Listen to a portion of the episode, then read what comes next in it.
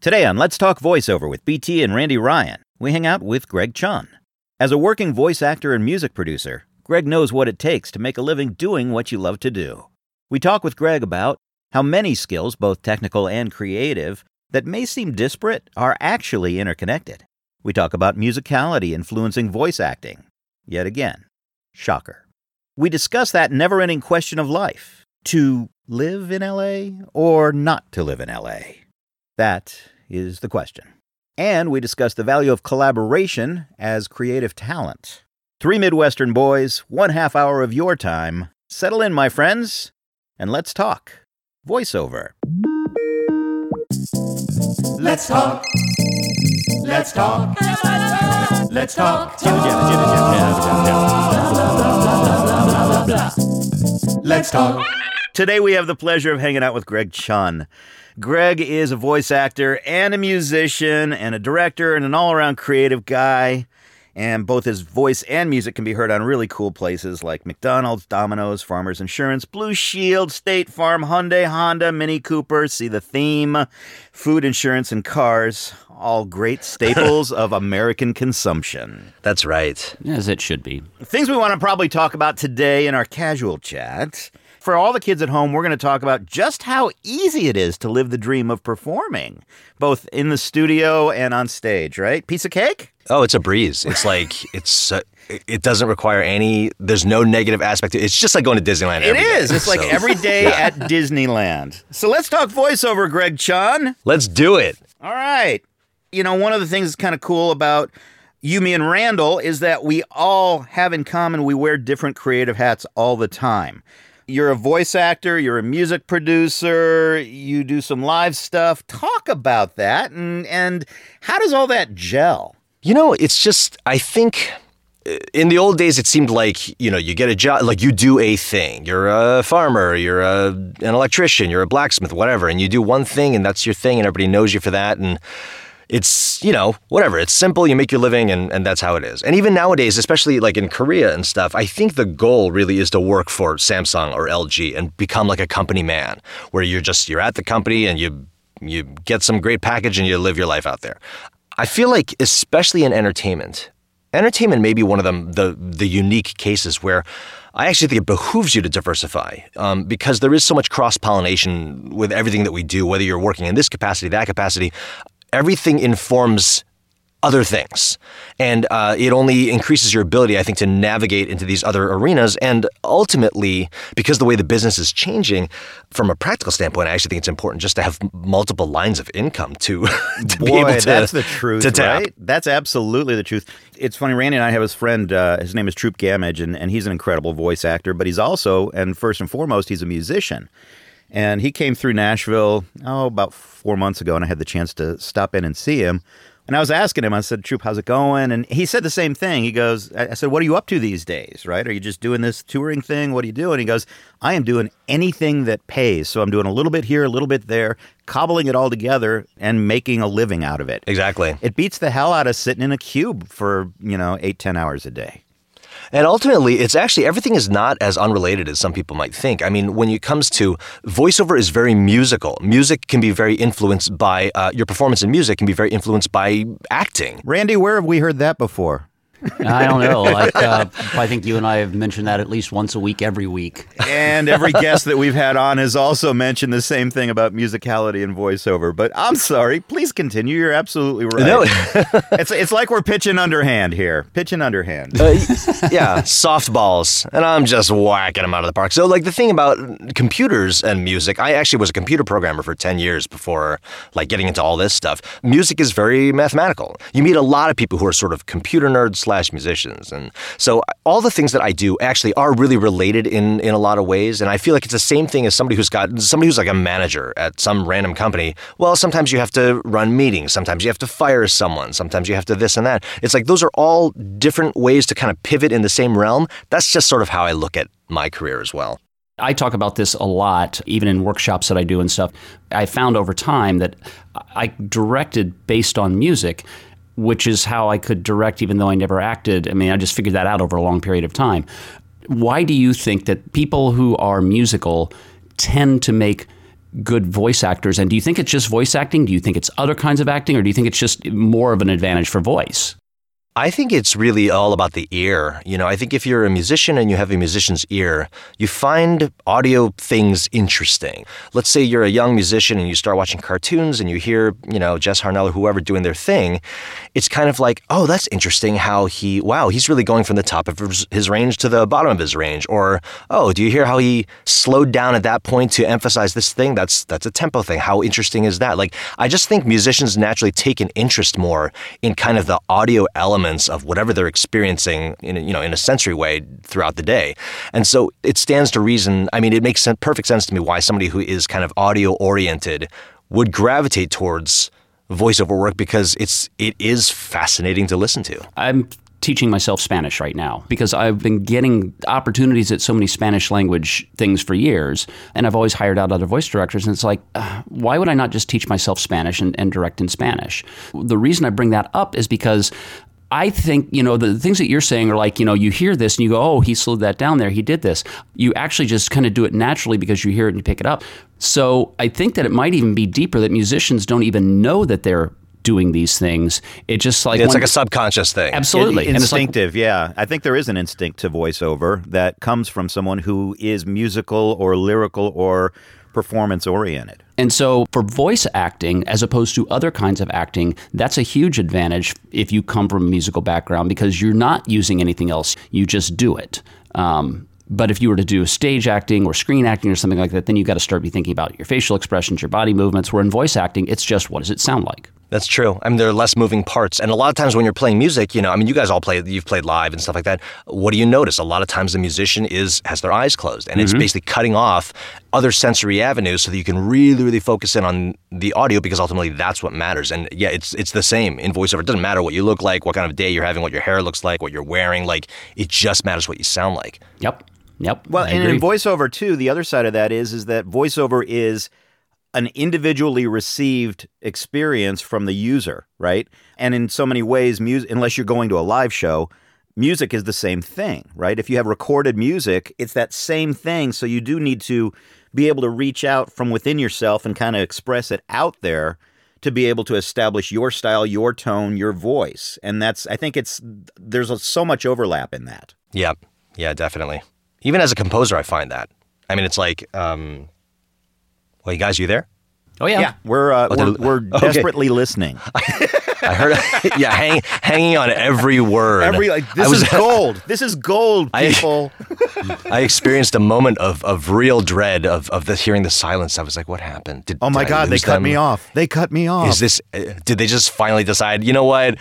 This is, Look, this, this really is ridiculous. We're not talking to this guy. yeah, this, we're not talking to this guy. Idiot. Um, I completely forgot what my point was now. Okay, well, never mind.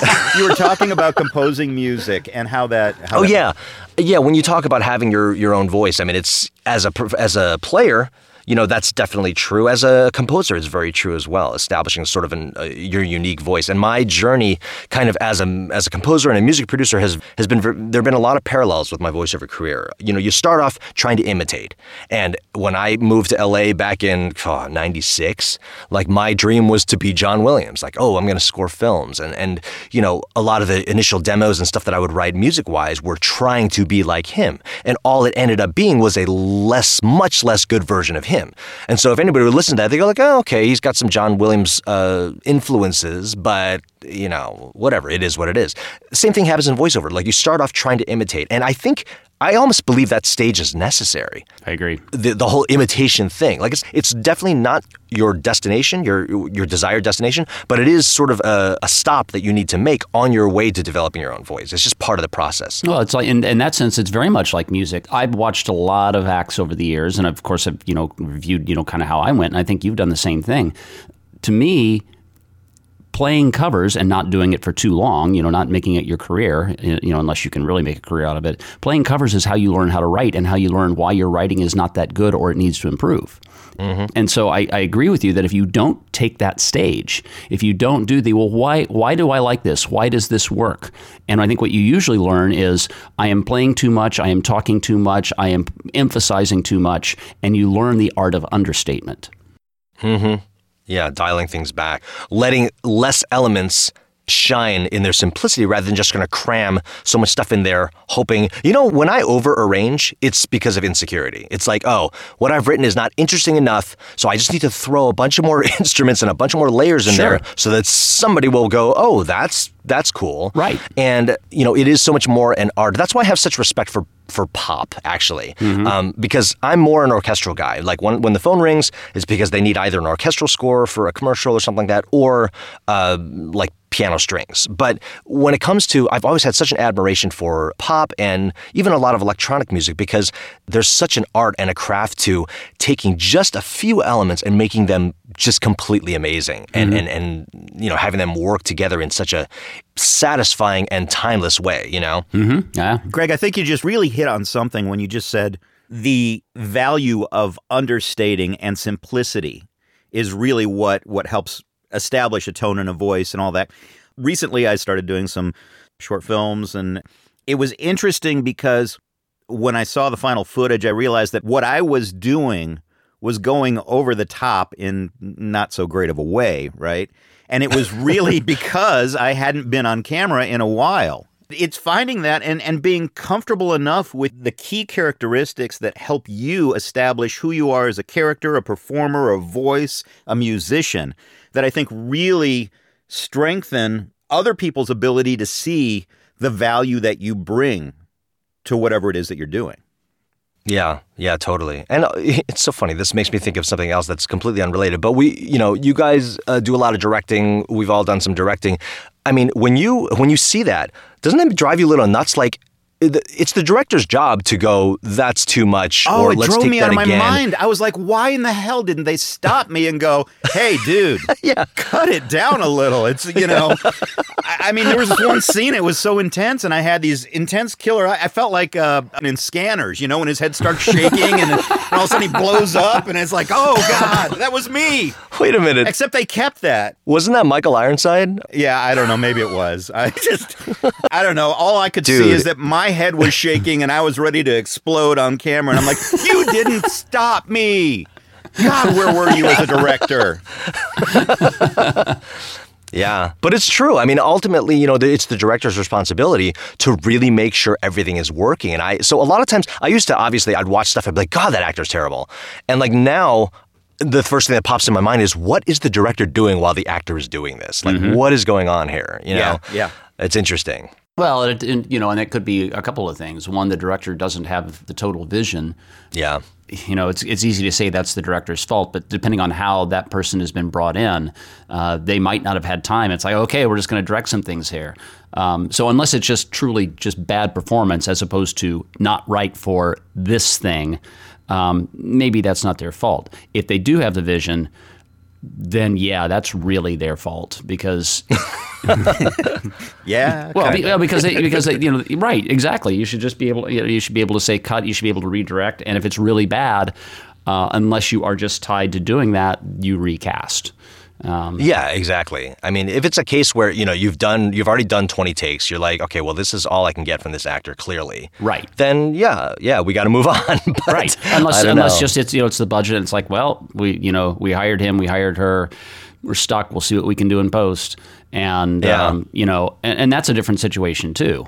Um, but yeah, if you weren't, you know, it sounds like to me what, what you're saying basically is nobody ever told me that was bad. If they had, I'd have fixed it. no, it was it, was horrifying, right? And so right. I, I was I was doing this, and I was really trying to work with the other actors and build them up because they were way too flat, right? So I needed to help help pump them up. So I did, and then they're, and then when they did the cutaways back to me, they took those shots, and I'm like, oh God, it's horrible. So it may be it may be the editor too. Well, and, and and the thing, yeah, first of all, they were out of focus, which I can only thank them because that automatically made it unusable, right? But but then I'm like, you know, you could have told me to pull back a little bit. Instead, everything was a one take, and you're like, oh, that was great, that was great. I'm like, Hey Maybe- Brian, I hope that I hope that when this film comes out, that the other actors are all are all lauded for their subtlety. I don't know Yeah, how they a- couldn't be comparison by comparison. You know, there's another possibility. The cameraman's watching all this and going, uh, "I'll cameraman as editor out of focus." Oh, we couldn't use that. Whoops! Oh, that's a shame. Would you look at that? I hate when I that happens. slipped. It, it, it is. It's all about collaboration and making sure that there's that give and take and the back and forth, and, and that's a that's a really big part of any performance, but especially Oh, yeah. voiceover and voiceover directing. The other thing too about, about about collaboration with voiceover is we can do exactly what we're doing here. And obviously, I do it all the time. And I don't know about you, Greg. I don't know if you know everything is if, you show up to all the sessions, you know, in, in person or whatever. But because it's voice, there is no penalty for me being in Austin and you being in LA. And if Brian plays the client right now in, in Nashville, it's just because what you, as you said earlier, what you look like, what you do, uh, doesn't come into play. In fact, I tend to think that it can be harmful because if somebody is in the booth and they are flailing around and they are and they're getting certain expressions or they're tearing up or you know name whatever it is you might think that is a better performance than it is because you have something else showing you like oh look they're really they're really into the role. And then you listen to things when they come back and you're like wow I thought that was way better than that. It's just not. Yeah. Well, no, you you guys, I think, mentioned on a previous episode. That's why maybe sometimes you like to not look at the actor while you're directing them. Correct. I don't. Uh, when, when you are in person, yeah. And I think that makes total sense. yep. The whole thing about being there or not being there. You, you said you've been in LA since 96. Yeah. So, okay, I've been I've lived in LA twice and I swear I'll never move back. You moved to LA and have never left and Randy has never even ventured to the point of trying to move and live in LA. he just visits. Yeah. I do. I do visit. What are the advantages? What are the reasons why you feel that it's so imperative to be in LA? You know, for me, it's it has to do with everything that I do. I think uh, a lot of times th- it's true that there's a lot of work that can be done remotely. There's no question about that. But there are some opportunities that you just got to be here, and those opportunities, as um, and when I look back on the history of what's happened over the last several years, those are opportunities that it, I really would have been kicking myself if I missed. So that goes for voiceover, that goes for music. Some things you just got to be here, you know. Uh, so I think the answer is it all depends on how where your comfort level is as far as opportunities that you're able to take and how comfortable you are letting certain opportunities go. And right now in my career and in my life, I'm really not comfortable missing out on anything. You know. So what Um, what are those so- kinds of things that are popping up, you know, without getting too specific? What are the kinds of things that are popping up that are pretty essential to be there, whether it's LA, whether it's New York, where, wherever it needs to be?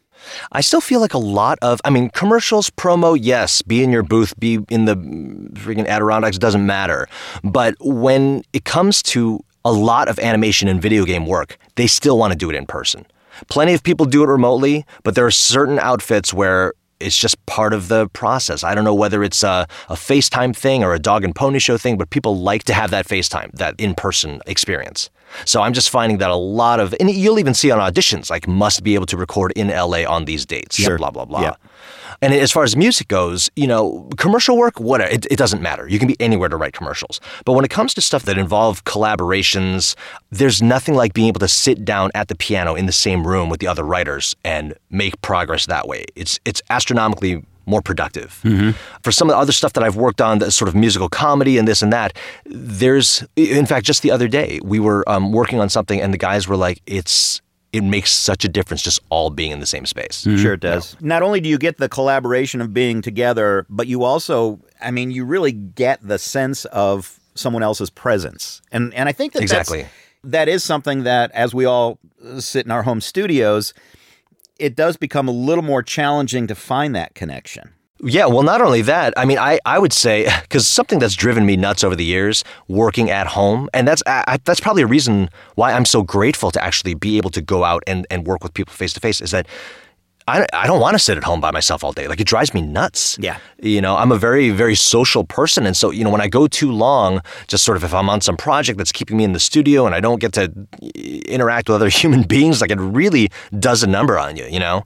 I'm a terrible human being. I almost work the exact opposite. if I'm around people, if I'm, I, if I'm around people too long for too often, it's like you know, I just gotta go. It's, uh, I, it's Oh, trust me, I get that too. I get that too. But I think maybe everybody's got their uh, Right. their their formula as far as like how much is too much people time, how much is too much alone time. I'll yeah. go. Yeah. I'll go with ter- I'll go with terrible person. I'm fine with that. No, I I, I remember. I'm so glad you're saying this so we don't have to. I, I remember when I first got off the road, and um, you know, because of course, what is it when you're performing live? You want the largest audience possible, you know. And I would always be very social with people. I would always talk to audience members. I would, uh, you know, anybody wanted to come up and say anything. I was all, you know, uh, some people go retreat to the dressing room until they can, you know, get to the bus or the van or their car or whatever. And I was never that way. And so I thought, you know, I'm a pretty social guy. When I got off the road and started this company, I found that going to shows, that being out in the audience was like, this was terrible. It's like, this is what you people put up with to go see us? This sucks. Yeah, yeah. Uh, being on the stage, there's a you have the luxury of a layer of detachment, Right. Where the the audience is just sort of this mass. It's like a single unit. It's not. Oh my gosh, I'm surrounded by gazillions of crazy people. You know. right. Yeah. So I'm, I'm a terrible human being, and I, at least I know it, though. That's the joke in our Yeah. family. People who know me go, "Oh, Brian, you're such a people person," and my kids look at me and just laugh, going, "You hate people. You hate all people. You complain about people every night. That's it. Your perfect world is if Yeah. you never have to leave your house." Voiceover. Yeah, well, so I'm a voiceover actor. Yeah, that's a voice actor. It's all it's all about balance, right? You It know, is. like you, you spend too much time with people, you want to get the heck away from people. You, you spend too much time alone, you're like, oh god, I got to meet some people. I mean, it's yeah. and No, that know, is true. That is absolutely A true. constant dance. So you've had some really cool opportunities to collaborate. Talk about things like Michael Bolton's Sexy Valentine's Day special and Lonely oh Island gosh. and some of those really awesome high profile projects you've been able to do.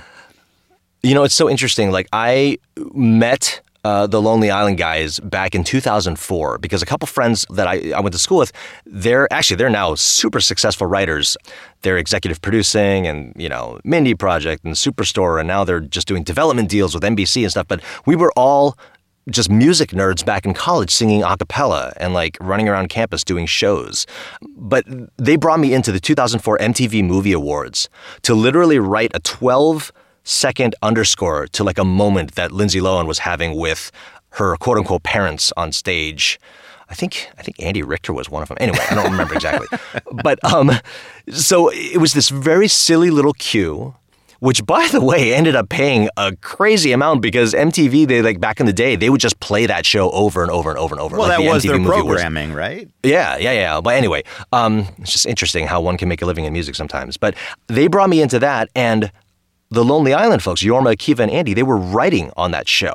I'm not sure if Andy was there, but anyway, um, Jorma and Akiva definitely were, and I I met them, and we just kind of clicked to the point that we would actually stay in touch. And when they were doing their pilot, um, Awesometown, I helped them out with some uh, some music and some voiceover back then too. And it's funny, the voiceover I did back then was. Now that I listen to it, I'm like, wow, that's awful. and like, it's, it's interesting how you how you look back on stuff that you used to do that you thought, oh wow, I'm, I'm killing it, and now you you listen to it later, you're like, wow, you you sucked. You killed but it. anyway, Yeah, that's it. yeah, you killed it all right. you killed the vibe, is what you did. Um, so they, you know, every once in a while they would call me for something that was going on, and this was, you know, trust me, this is uh, before they like blew up the way that they did. So even, and, and this is kind of a testament to what kind of guys these guys are, is that even after they blew up. They would still call me. They'd be like, "Hey, there's this thing. Let's let's try this thing out." Some of the stuff would go, some of the stuff wouldn't and eventually they they brought me into some SNL stuff, and then uh, the the Emmys when Andy was hosting the Emmys, and then um, Akiva was really the uh, main guy working on the uh, the Bolton show with with Scott Aukerman from Comedy Bang Bang, and they brought me in to work on that, and that was.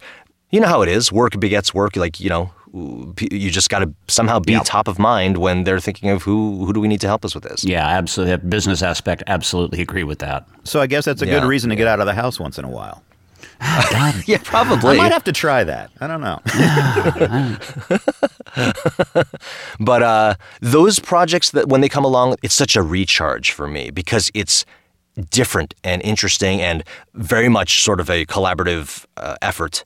Um, getting to be on set and this and that. And by the way, Michael Bolton is the coolest guy ever. Anybody who's had the pleasure of like meeting him and working with him knows that it's just so much fun. He's just such a goof. Like he just does not care. it, it takes some getting used to because he's very dry, but nothing that comes out of his mouth is serious. And so, like when I first met him, he made some remark that, and I couldn't tell whether he was joking or not. And you know, you you you don't want to like. If somebody's not joking, you don't want to laugh in their face. You know what I mean? So I think for me, it was a real adjustment period to just kind of read him. And then literally after spending three days with a guy, you're like, okay, he's, he's constantly joking. Just know that, know that chances are whatever he's saying, he's not serious. And he's, he's hilarious. He's actually a really, really super kind, like just decent, normal guy, you know, despite his, his circumstances and his, you know, everything that, that he's done. Anyone who's willing to put themselves in that kind of a position and make fun of themselves the way he does is, is that says an awful lot about someone. Yeah, it does. I, I, I think it's uh, you know there's a lot of respect for that. The whole voiceover world has changed. What kind of stuff? Where's your bread and butter in in voice acting and, and the voice world, Greg? Um, I probably video games. I would say it's mostly just kind of like working voice actor video games, going into the studio and screaming for two hours, dying in ten different ways, and there you go. How do you save your voice from that? Ah, how indeed. You know, it's interesting. I've found that a lot of it is technique, really. And I never used to get that because to me, I would go in and I'm like, okay, I really want to give the most convincing, I've been set on fire death possible. And you get wrapped up in the emotion, you thrash yourself, you know? Yeah.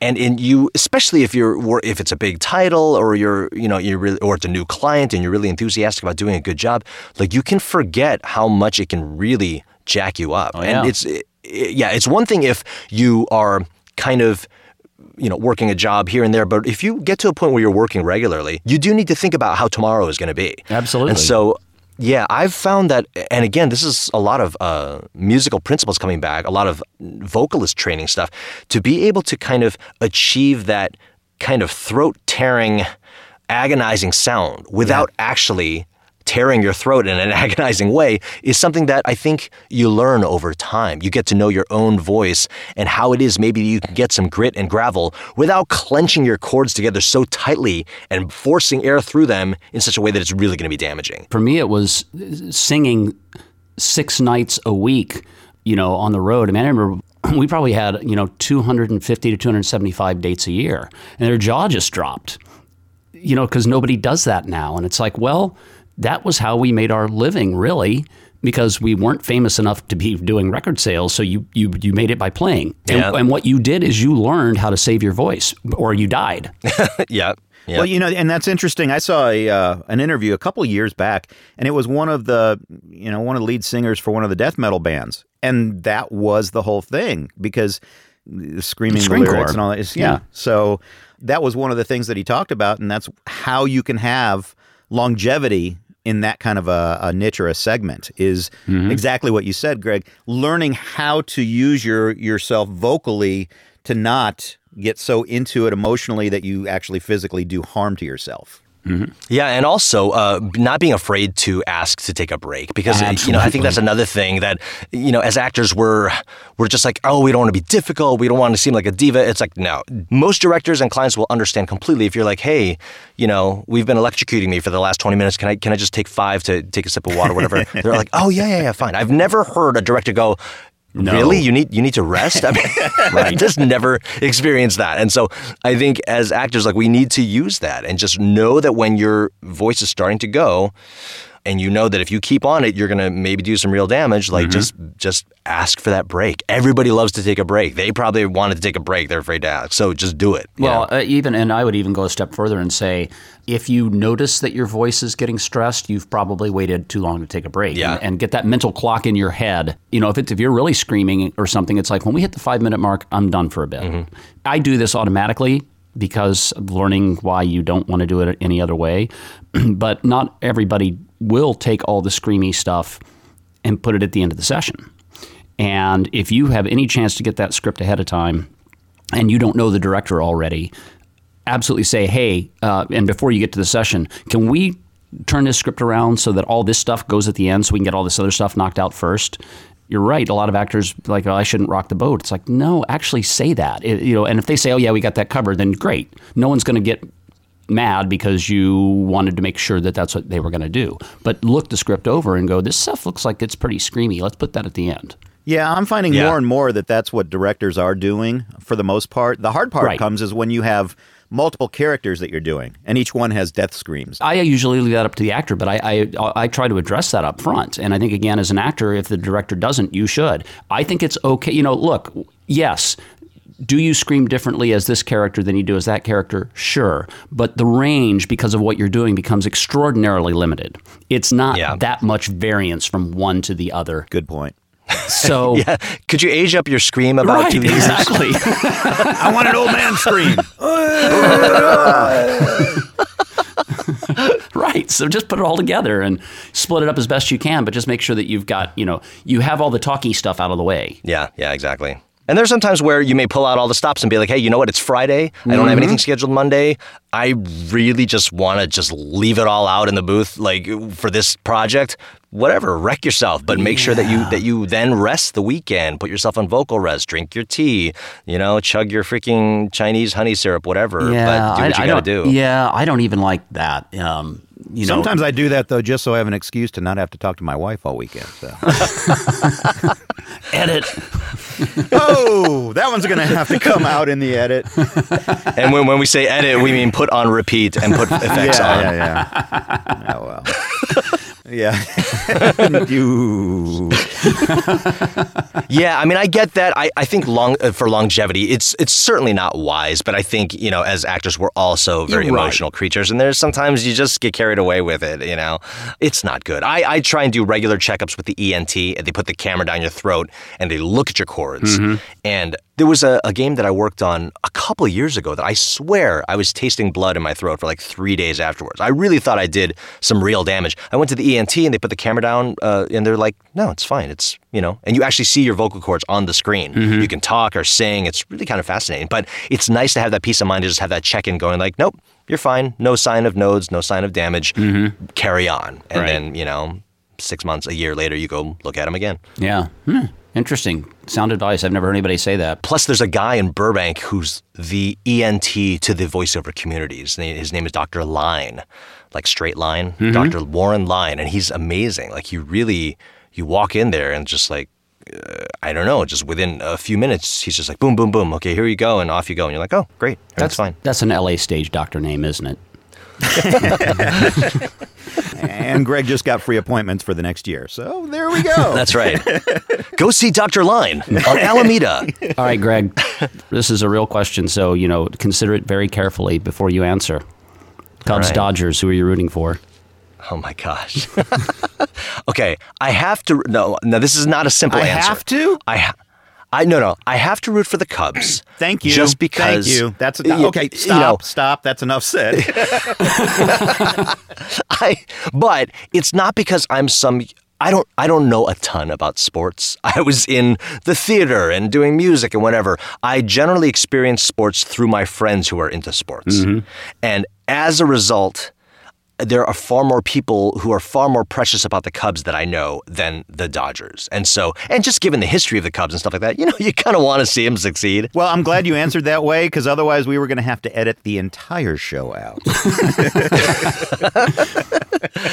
Yeah, that episode you did, were that's not. yeah, yeah. You know. I don't know. There was a technical error, Greg. We had to let the whole thing go. I'm sorry. We just cut your part out. It was just Brian and Randy talking. It Three worked out. Midwestern boys from the north side of Chicago. Love it. Oh my gosh, I- I just I just got cut out of a a big old AAA title. It's so up, and that's the other thing that I think people need to be aware of is that it's going to happen. Like you're going to get cut for some reason. It's not because you're terrible, but they did they were too ambitious. They did too many characters and now the developers can only do this many or whatever like stuff happens. And it's just that's it's hard to roll with it, but you got to. So, you know, you get that call from your agent, you're like, okay, okay, I think I'm gonna go eat a bunch of chocolate. Three good, wholesome Midwestern boys. This has been fun. Uh, Greg, yes. Greg, we really appreciate the time you spent with us today, and uh, hope that everybody gets a chance to pick up uh, something out of this. We know Greg will be getting free ENT for the next year. yes, it worked. Thanks, guys. It's been really cool. Thanks for having me. Great talking with you. Randall, Ah, BT. ah, and Greg, Yes, thank you guys very much. Talk to you soon. All right. Talk to you soon. definitely. Our thanks to Greg Chun for sharing his time and talent. So much fun. Check him out at gregchun.com. Let's Talk Voiceover is hosted by Randy Ryan, owner of Hamsterball Studios, voice, music, and sound design, and Brian Talbot, actor and all around creative guy. If you have comments, questions, ideas for other show topics that you'd be interested in hearing about, or you just want to let us know what you think, you can reach us by sending an email to bt at letstalkvoiceover.com or go to our website at www.letstalkvoiceover.com. That's letstalkvoiceover.com. Subscribe to us on iTunes, Stitcher, or your favorite media app so you don't miss an episode, and follow us on Facebook and Twitter, too. Thanks for listening to Let's Talk Voiceover. We'll talk again real soon.